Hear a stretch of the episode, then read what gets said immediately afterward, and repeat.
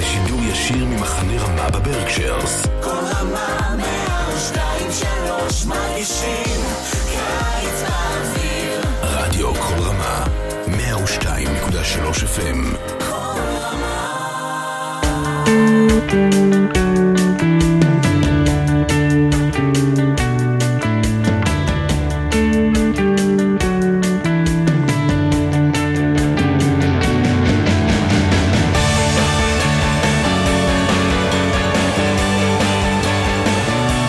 Shalom and welcome to another edition of Parsha Talk. I'm Rabbi Elliot Malomet in Highland Park, New Jersey. Highland Park Conservative Temple Congregation Lounge. Amen. Joining me, and my good friends, Rabbi Barry Chesler, Solomon Schechter Day School, Long Island. Rabbi Jeremy Kalmanofsky, Anshe Chesed in New York City. It's great to see you guys. Big shout out, big shout out to my daughter Elisheva has her 21st birthday, the 21st, Whoa, which is amazing. 21st. You remember her. We remember her. And she is a Bible scholar. She goes, Whoa, I remember her when she was like, like not even in Kochavim. exactly. Oh, I, re- I have a great image of her and a couple of my former students when they were in Nitzanim that summer. well, we have a lot of stories, but we have another family story going on in this Parsha. And I would say it's amazing. It's an amazing family story. This is, we're, we're going to call it the reconciliation of Joseph and his brothers. But there's so much going under the surface um, that I'm actually wondering if this is a reconciliation or if there's just so much unstated that's left unstated and there's tension there. And uh, I, I'm going to turn to you, Barry, first to, to, to tell me if this is disturbing or if there's something sentimental here. And, and we're going to pick it up from there because we know the story. The story is that Joseph has been has basically framed Benjamin up until now. He's framed him with the stealing of the goblet, and they're going to take Benjamin into custody. And Judah is basically petitioning Joseph to release him and to replace Benjamin with himself. He's appealing to Joseph's sensibilities, repeating over and over and over and over again, my father, my father, my father, and pushing, I think, all the buttons. And Joseph can't handle that anymore. But uh, and it's it reaches its an emotional uh, peak. But Barry, take us into the difficulty of this moment. So I, I, I go between disturbing and unsettling. And it's kind of ironic in a parsha where the children of Jacob, of Israel, will settle in Egypt, that the aftertaste that the parsha leaves is one of unsettling rather than settling. So I don't really think there's a lot of resolution. I think the resolution is mostly superficial. And I think that there are various clues along the way that suggest that. So after Judah mentions his father many more times than is necessary in his appeal to Yosef, Joseph reveals himself, and his first comment is, Oda Vichai, is my father still alive? Which seems a little bit out of place, as if he couldn't quite process what Judah had been telling him. And I wonder if it is suggestive of some guilt on Joseph's part, because as I think it was Ramban who mentioned, one of the great curiosities is that Joseph makes no attempt to reach out to his father for the 22 years that he is in Egypt. And we often think of this as a story where Joseph is betrayed, but there seems to be an element of betrayal within Joseph himself. I, I, I want to um, come in and, and, and, and kind of take your side here. I think, which is the sense that that there is there's something unsettling here.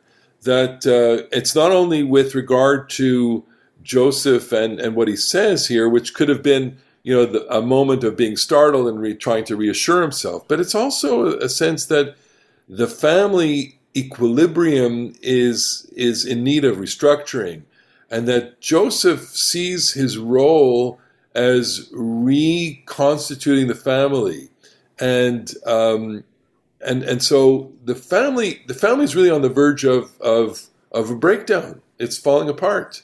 Uh, and the famine has exacerbated that that internal tension. There are internal fissures in the family, and you know we could we could do, uh, of course, a, a, little sermonette on the fact that you know families with internal fissures, uh, those fissures are exacerbated in, in times of global stress, which obviously we're in right now, and, and everyone is experiencing on some level. But it's it's not.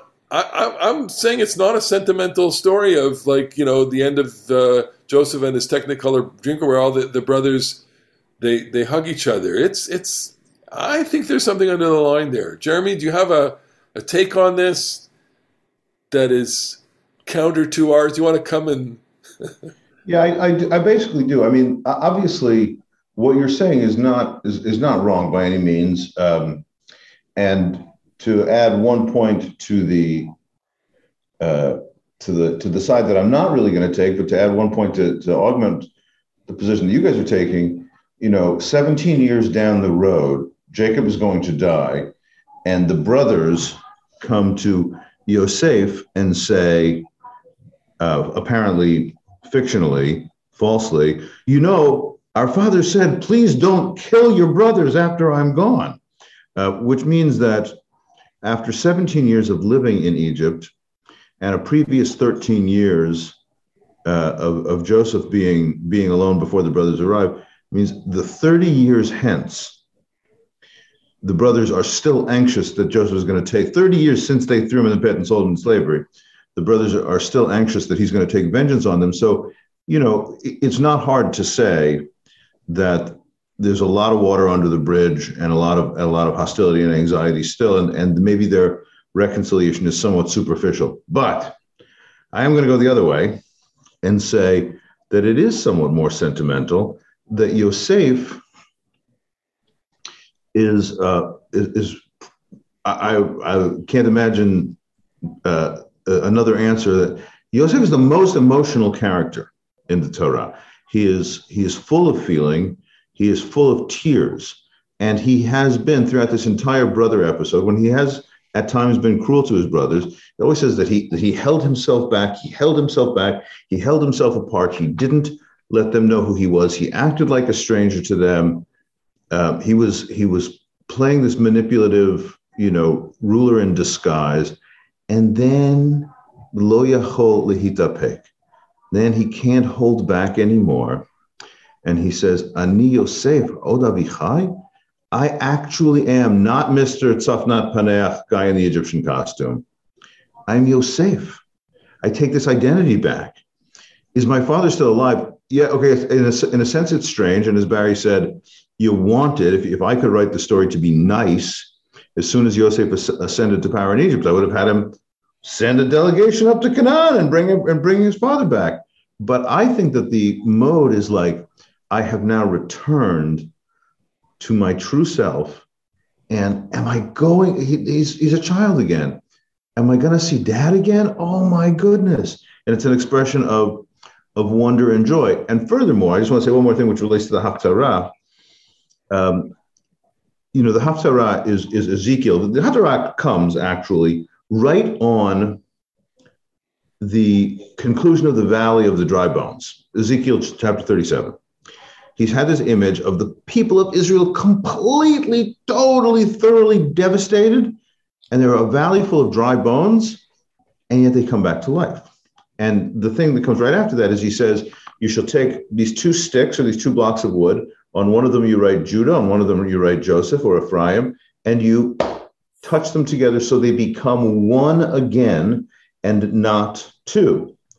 Ephraim, Yosef refers to the northern kingdom and Judah, the southern kingdom. And so he, Ezekiel has this kind of act of almost like, a, you know, ritual magic to take the two, the two symbolic blocks and, and fuse them I think uh, it's so incredibly persuasive that I almost think that that you, chapter 45 here in Vayigash is told with the same thing in mind. Judah, the southern tribes, draw near to Joseph, the northern tribes, and they they cause each other to express their feelings. And Judah does something so generous. Uh, so I do think that Judah. I got a few more pieces of evidence, but I'll leave it at that. I think that Judah good. is doing something in great great generosity. So as usual, I'm, a- I'm you know I'm a little darker. Barry Barry is you know you're with me this time, but we're, So- we're going to go with the light I would, I would have one thing, Jeremy. So what you say is quite forceful. And what occurs to me is that when Joseph says Oda Bichai, there's an element of psychological transference because when he's been in Egypt, Pharaoh has become his father. Yeah. He is the second in command. He is like the favored son of Pharaoh. Sure. And now that his brothers have come to him and he has this chance, as you say, Jeremy, for reconciliation, he recognizes that his actual father, Jacob, is still alive and that he is Jacob's son and not the son of Pharaoh. Okay. So let me. I just want to make a, a, a theatrical comment here, which uh, I, I've only been discovered on this uh, go through, which is when when this moment happens, and Joseph says, "Hotziu kol ish me'alai," get everybody out of here. That is such a theatrical moment. It's such a great moment. It's like clear the stage of everybody, and and who's in the room? The only people in the room are Joseph and his brothers. And then it's at that point that he cries, that Egypt is outside, and that you know is a beautiful uh, theatrical element also because we're they're inside and there's something outside. There's an intimate moment going on inside. Uh, Vayishma Bepero and Pharaoh's household hears, but there's one other ele- element here. I'll make my case. One other element, which is it's we're there with him. This is an intimate moment of disclosure to the family, and the the literary technique here, which is dramatic irony, that we know something that the characters don't know, and by clearing the stage, this becomes a family story. It's an intimate story, and the intimacy is not only between Joseph and his brothers; it's between Joseph and us. We, the readers. I mean, at this point in the story, I'm in. I don't know about you guys. I'm, I'm, I'm betting that you guys are in too. We're all there. We're, this is our family. This is our life. This is, this is our history, and we're there watching it together. Okay, Jeremy, go ahead. I just was going to say, in, in okay, everything you said is correct because we do get verse three there in that chapter, which is the we the. Let's just imagine this now, just totally cinematically. Right. They're in the room. Judah gives the impassioned speech, and the camera is is right there, and the camera maybe even was close up on Yehuda as he gives this impassioned speech. Then the camera pans back, and we see that there's a room full of people. There's there's you know eleven brothers and Yosef and whoever else is in the retinue, and Joseph says everybody out, and the camera goes out too. Uh, because then it's Vayiten et kolo bivchi v'yishma'u Mitzrayim v'yishma bet paro. Then we, we, the camera is now on the outside of the house. It hears the roar in tears, and it, it sees everybody in Egypt looking around. It sees Pharaoh's house looking around. We're on the other side. But then with verse three, we get inside again. Absolutely. Then Joseph, then Joseph says the words. So I think cinematically, you've got a lot of the the, the cinematic or, or visual storytelling. Uh, I, does. I think it does arrive where you said it has got that moment of us being on, the camera being on outside the house. well, th- you So know, since we're talking about literary motifs, uh, it's also suggestive of the Ohel Moed, where God's voice comes out, stretches out beyond the confines of the Kodesh HaKodeshim. And in a sense, Joseph seems to be a stand-in for God here. it's it's also revelation, disclosure, it's concealment, reveal. Uh, it's it's it's what makes the Torah great. It's it's this is this the Torah storytelling at its greatest moment. I, I mean, it doesn't really get better than this uh, moment in the in the entire Torah. That's what we would you know. Well, it's the longest single stretch of literary unity. Right, and it's the most the most cathartic moment. Uh, it's the climax of the whole story, where where now okay, so all the masks are off. We know who we are, and and so this is the question that I'm really plagued with, which is we know who we are, but some of the past is still right in front of us. And will they be able to overcome that? And you've already touched on it a little bit, and we could go a little deeper into it because there is this whole sense that the brothers don't want Joseph to run their lives, and Joseph very much wants to run their lives. I mean, is that am I on to something here with this story? Is there is there a, is there a, a tension between the the political structure of the family in terms of who has the power? Is there? Well, tell tell us why you you feel that. Like, tell us a little bit more about why it is that they that the brothers and Yosef have different, you know, feelings of who's in charge, and Yosef has to has So- to be in charge. All right, so I'll go into it. I think I think the, the family's in a very very difficult state when it comes down to Egypt. It's a global pan, global pandemic. It's a global it's a global famine. Okay, and all the fissures of the family are are now really pushed to their breaking point, which is true in all families during terrible terrible times of stress. Um, and and the what I'm decoding from the narrative is that the brothers are acting as individuals and as factions, and that there is a need to re- to, to save the family. Joseph wants to bring them all down to save them physically and to sustain them. That's absolutely the the goal here. But there's also a larger plan, which is to bring them down because that's part of the the covenantal vision.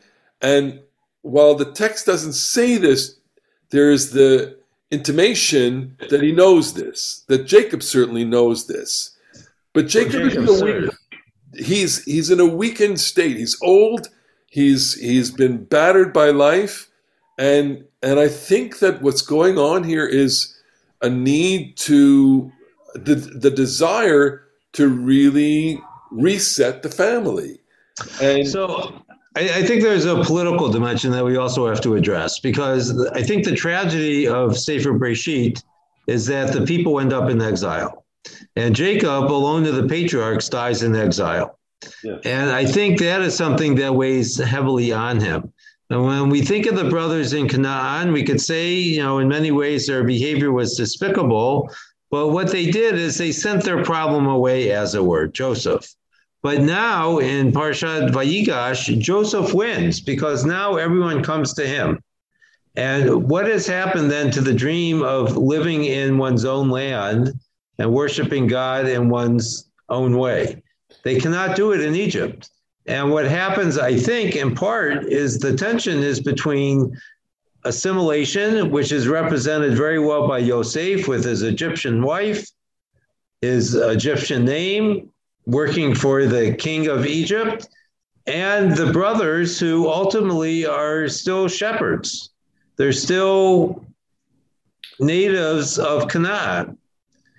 Well, so so uh, maybe I'm asking a larger question, which is, can the family reconstitute itself with the family covenant as its central mission? The Uh, question is whether it can be done in Egypt. Whether it can be done in Egypt on a foreign land, and and obviously it happens there, but but um, you know they they so so maybe the question is actually, yeah yeah. ahead. The question well, is, it's what? necessary. That was you know I think that the, you know, can can the family be reconstituted in Egypt? Uh, I'm going to take a stab and say maybe it can only happen in Egypt. Yeah. That um, that Canaan has been continually, you know, the, the place of the dreamed for and imagined destiny, and always a, a problematic place. Um, you know, and the experience of exile is uh, is actually forging togetherness in its own in its own crazy way. They fought like hell when they were in Canaan together, and now they're in Egypt, and they might be able, in the sufferings of diaspora, to to have attain a different kind of unity. Um, you know, it's hard not to it's hard not to think about uh, contemporary visions of the Jewish people. The uh, Zionist, like at, at its at its core, uh, believed, especially in the early days, and some people still today believe in shlilat hagolah, negating the diaspora. Said, no, no, you really have to leave wherever you are, and the only place for a Jewish future is in the land of Israel. none of us in our lives have made that choice. Um, no, but it was so interesting, you know, to superimpose on this narrative, the whole diaspora Israel narrative, and and certain true elements emerge, which is that modern Zionism was was formed uh, not in not in the land of Israel, but it was formed outside of Israel. I mean, Basel was Why- the first and I- and, uh, go ahead. And I think I think the reason why that is is because what we have here is ultimately the tension between the family and the nation. Nation building, I think, as Jeremy observed, can only happen outside the land. But in other words, the family can live in the land, but in order to become a people, that I think in the Torah's terms has to happen outside the land. So they leave as a family, they're going to come back as a nation. That's interesting. And I think if we look if we looked closely, we might see is there some I mean this will be homiletical. I'm not say, suggesting that the Bible has made this choice, but is there like some difference between talking about Beit Yaakov and thinking of that as a family and Bnei Yisrael and thinking about that as a nation? Um, Barry, you you said something that I thought was very very sharp about them being shepherds when they first arrive in Egypt. Joseph seems to be not knowing the geography, the real geography. Um, I'm left to sort of speculate based on the storytelling, but it seems to me like Joseph, hearing that they're coming down, stops them on the outskirts of town in this place called Goshen and says, You guys stay here. Um, and when Pharaoh comes and he asks you what your job is, tell him he's a sh- your shepherds. That's going to be good because the Egyptians just hate shepherds. No, tell Hate him, shepherds. tell him you are anshe mikneh. You are people of Cow people. You're cowboys. Right, right. You're cowboys. And they're not going to want you in the city. They're going to want you out here in your own place. And it's going to go well for you and it's going to go well for them. And I think that exactly as you said, Bar, um, Joseph is, is an utterly assimilated character to the point where they don't even recognize him as a Canaanite and he pretends not to speak Hebrew and uh, he's speaking through an interpreter. And he says, you know, his, the name's Menashe, name's his child Menashe, which means God made me forget all that terrible place. My name is Tzafnat Paneach. Thank you very much. And uh, but for his brothers, he doesn't want that path. For his father, he wants a distinct identity, which he, you know, Ani Yosef. I'm not Tzafnat Paneach. I'm Yosef. I'm one of you, and we're going to be living in Goshen.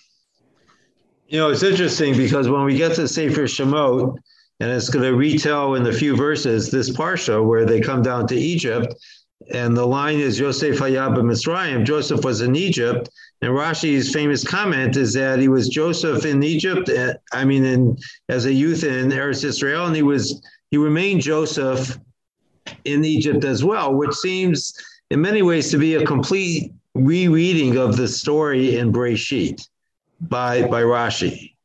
Well, back to J- Jeremy when you when you talked about the, that introduction of the brothers, and we, we've gone a little bit ahead of the, the to the end of the parsha.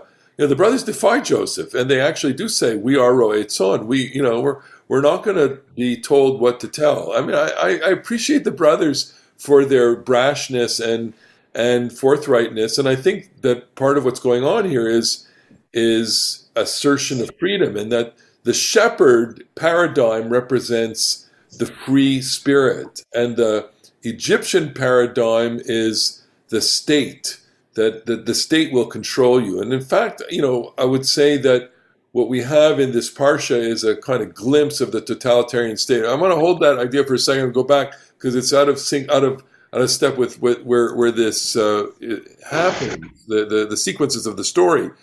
There's one element there which is such a profound moment where where we talked a little bit about last year, Jacob meeting Pharaoh, and and I want to just go into if we could do that a little bit of uh, cinematography of that scene um, where where the two of them meet. It's um, uh, chapter forty seven, verse uh, six seven. Vayave Yosef et Yaakov Aviv. Joseph brings his father Jacob. Vayamideo difnei Pharaoh. He stands him up before Pharaoh. Vayivarech Yaakov et Pharaoh. Jacob blesses Pharaoh. And then Pharaoh says to Joseph, How old are you? And Jacob says, The days of my life are 130. They've been few and bad. My days. I didn't reach the days of my fathers uh, in their sojourns. And then Jacob blesses him and he leaves Pharaoh. So, so can you unpack that for me? Can you kind of tell me what's going on here? Do, is it, it's not only that, that he's being kind of melancholy, uh, this, Well, you unpack it. What I want to, Okay, I'll unpack it. Go ahead, I'll Adam. take off the proverbial hook. So I, I think that we we have to compare Jacob with Abraham. Abraham at the end of his life is described as dying satisfied in his old age at 175. Jacob, who has 17 more years to live, realizes his life is not the life that he wanted. And I think that what weighs upon Joseph, uh, Jacob, as I said before, is the idea of exile, because already at 130, he knows that the rest of his life is not going to bring him any sipuk nefesh, any satisfaction, which is astounding given the fact that he's just been reunited with his son Joseph, who we thought earlier was his most beloved son. right. But he he even says, Amuta hapam, now I can die. What are you like? You're Russian? well, apparently. Um, and I, I think that this there's an important lesson here about perspective. We get the sense of Abraham, who had said also after the death of his wife Sarah that he would God blessed him with everything, that he had a way of picking himself and putting himself together in a way that eluded his grandson Jacob. Jacob is really lived a troubled life. And there have been great moments, but he's battered and bruised. And you ask for a cinematograph, cinematog, whatever the word is, a film version of the story. So Jacob, I think, is bent over at 130. He's Uh-huh. not standing straight. I imagine Pharaoh, because we're just imagining here, in his 50s. So he's kind of looking at this desiccated old man and wondering, What's your story, old man? And I- Jacob I- says, It's not a good story. Leave me Uh-huh. alone. I, I had a bat mitzvah kid a couple of years ago who who wr- wrestled with this one. Vayomer Paro el Yaakov, kama kama yemei shnei chayecha. How, how many of the years of your life? She read it as, "Ooh, how old are you?" like, Yeah, whoa, whoa, whoa. Whoa, what are you like a million? You are really old. And he's he's been battered by life, as as you said, you know. But it's funny. I mean, I find this, I find this dissonant in two ways. First of all, yeah, it's it's it, it's true. He has been battered. He has maybe not had the life, but Abraham didn't have such an easy life either. And and Yitzchak, who lived an extra five years on Abraham, he also had some trauma. You know, we see Jacob when he's in when Jacob is in. Um, in uh, in in Padan Aram. He's so like tough. He's so successful. He's so he makes he does the thing with the sheep and he outwits his father-in-law and he's got four wives and he's got lots of children. He's virile. He's he's an impressive guy.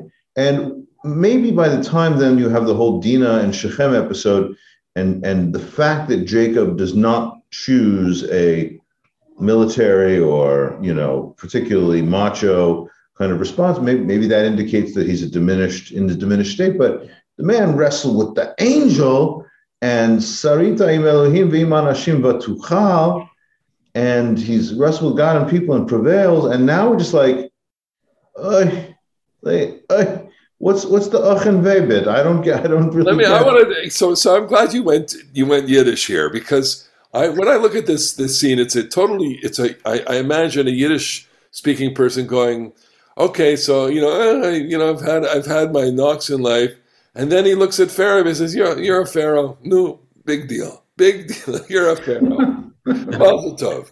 You know. I, that, I'm not impressed by that. And I get the sense that, you know, especially in that last verse where it says, Vayetze milifnei Pharaoh, which is Vayevarech. Yeah, okay, I give you, a, give me a bracha and I leave. Which is, I'm not impressed by you. I, you don't impress me. Well, but I think another way to look at Jacob, he's like the old athlete. His day is gone and he's living off his memories. And the memories don't console him. I have one more layer to this. how could the memories this is this is confusing to me i mean i don't have I, I'm not disputing that the story does have that tone. I'm just astonished that it has that tone because the man just said, Now I can die a happy man after everything that's happened. Um, I laid eyes upon you again. And later on, when he really is about to die, he will say, You know, I never thought I was going to see you again. And now I'm, these are your children. It's Ure Banim Livanecha Shalom Yisroel.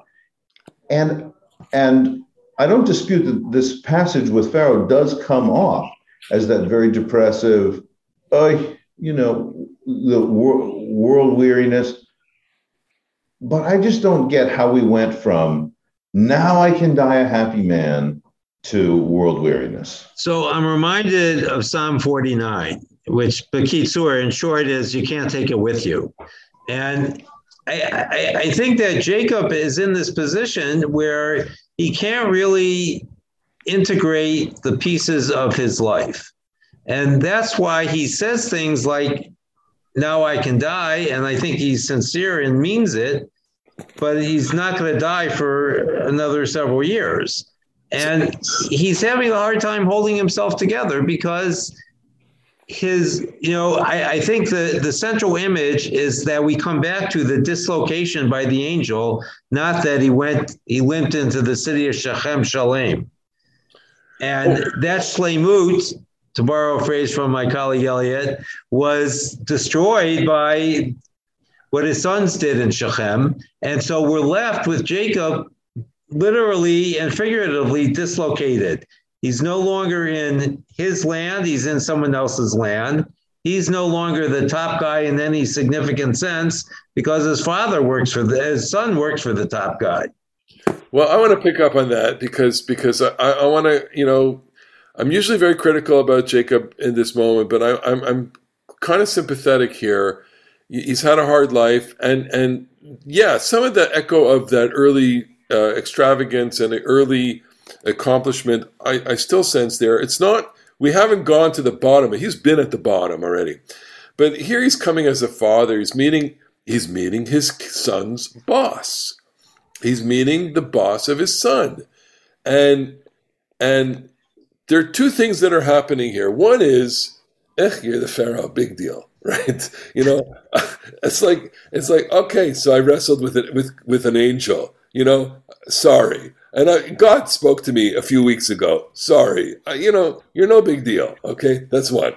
The second thing is, wait a minute, this is my son's boss.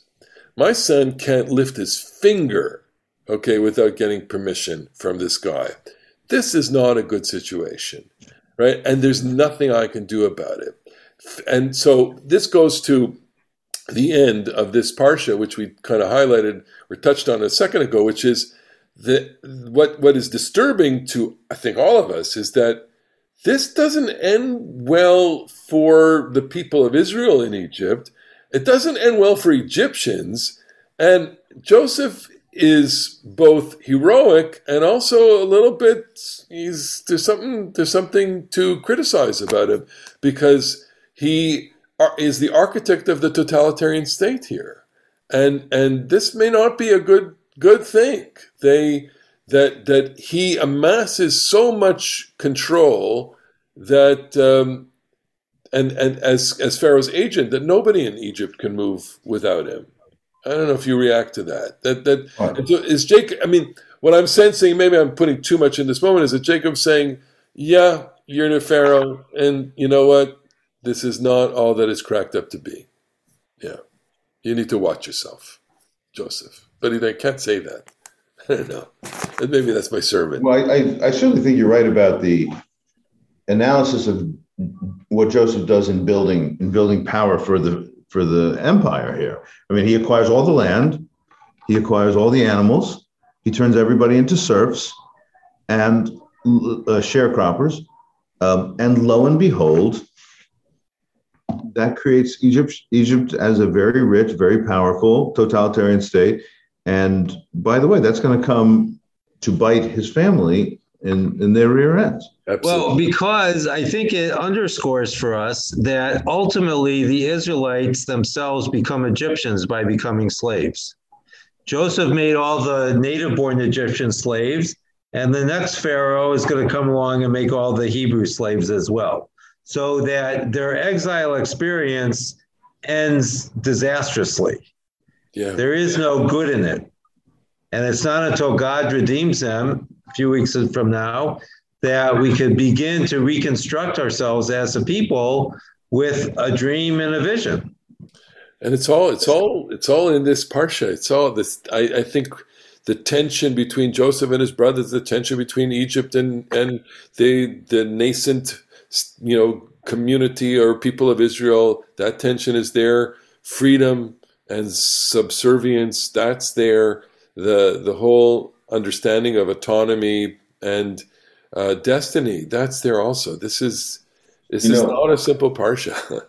I, I would, I would, the way you said that makes me think that of the of the five books of the Chumash, um, I think that Shmot ends on a big high note. Yeah. They, they build the tabernacle, God's presence fills it, and that's awesome. Um, How does this one end? Breshit, go ahead. How does Breshit end? Breshit ends in exile, um, and we're right at the edge of slavery. And I think that this parasha points us to a very complicated end of Breshit. Vayikra ends with with mitzvot about. Um, I mean, something else in in the final chapter, but it it ends with mitzvot about agri- agricultural mitzvot for feeding the poor, because you're going to have a, a society of tremendous inequality. Bamidbar ends with the mitzvahs of Ir Miklat, because you're going to have murder in your land, and and Deuteron- Deuteronomy ends with, with Moses' death. So maybe each book ends on not a happy ending, but at least a complicated one. Well, I would add to, about the ending of this week because this will this will segue into next week's parsha, and we our time is coming to a close here. This book ends in a box. Joseph's in a box, right?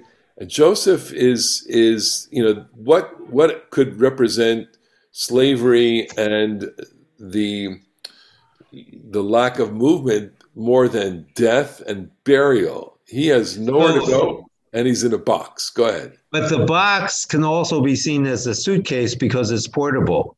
And Moses is going to take that box with him. And just to add to what you said, Jeremy, Deuteronomy ends with the end of exile because the very next chapter of the Bible is going to begin the entrance into the land. The land. And I think that's an important point as well, is that we end on these down notes, and in some ways, nothing could be more down than the death of Moses, the great prophet.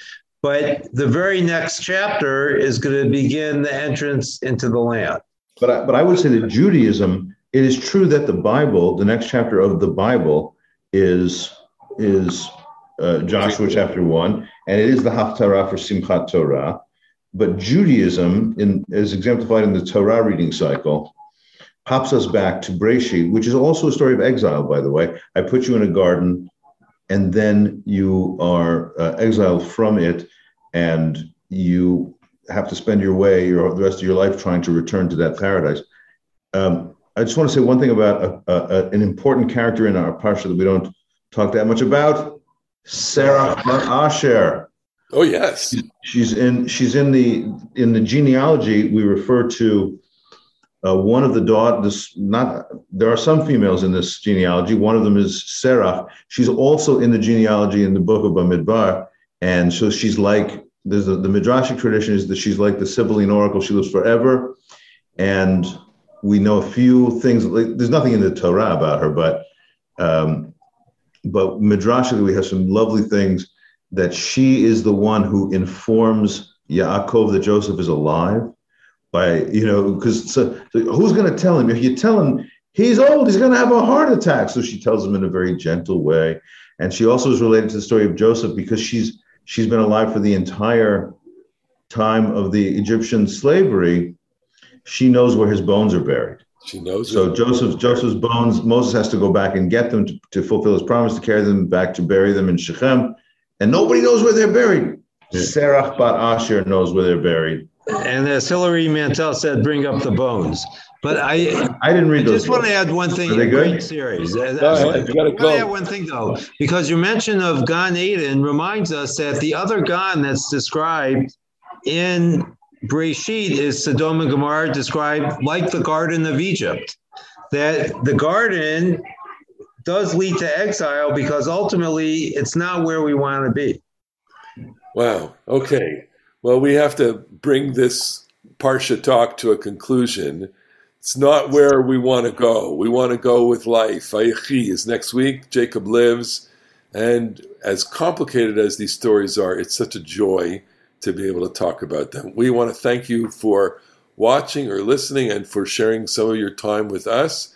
We enjoy sharing this time with you. And thank you for all your comments. Keep them coming in on the Facebook, on the YouTubes, or wherever you wherever you download or watch our our our. You watch our podcast. You download our podcast, and and for just 19.99, we will come and. Uh, we will get. We're gonna get directly to you. the mug and the T-shirt, and we're so you, know, glad. you should talk to your friend Rick Beato. Maybe we can have a. Maybe we yeah, can, no, look at that. Oh, look at that! Yeah, yeah, look Everything at music. Big shout out. Okay, everyone. Shabbat shalom. Shabbat shalom. Okay. Bye-bye. See you next week.